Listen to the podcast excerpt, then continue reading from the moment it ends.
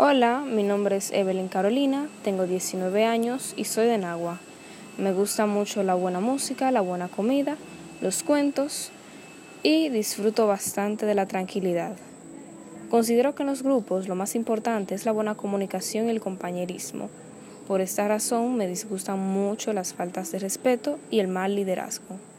Por otro lado, lo que más me gusta de mi carrera docente es poder conocer y dominar la lengua, tanto en su ámbito comunicativo como en su forma literaria, y al mismo tiempo poder transmitir esos conocimientos a través de técnicas pedagógicas. Al momento de leer, mi mayor dificultad es la distracción, dependiendo de qué lectura sea, y mi fortaleza es la comprensión.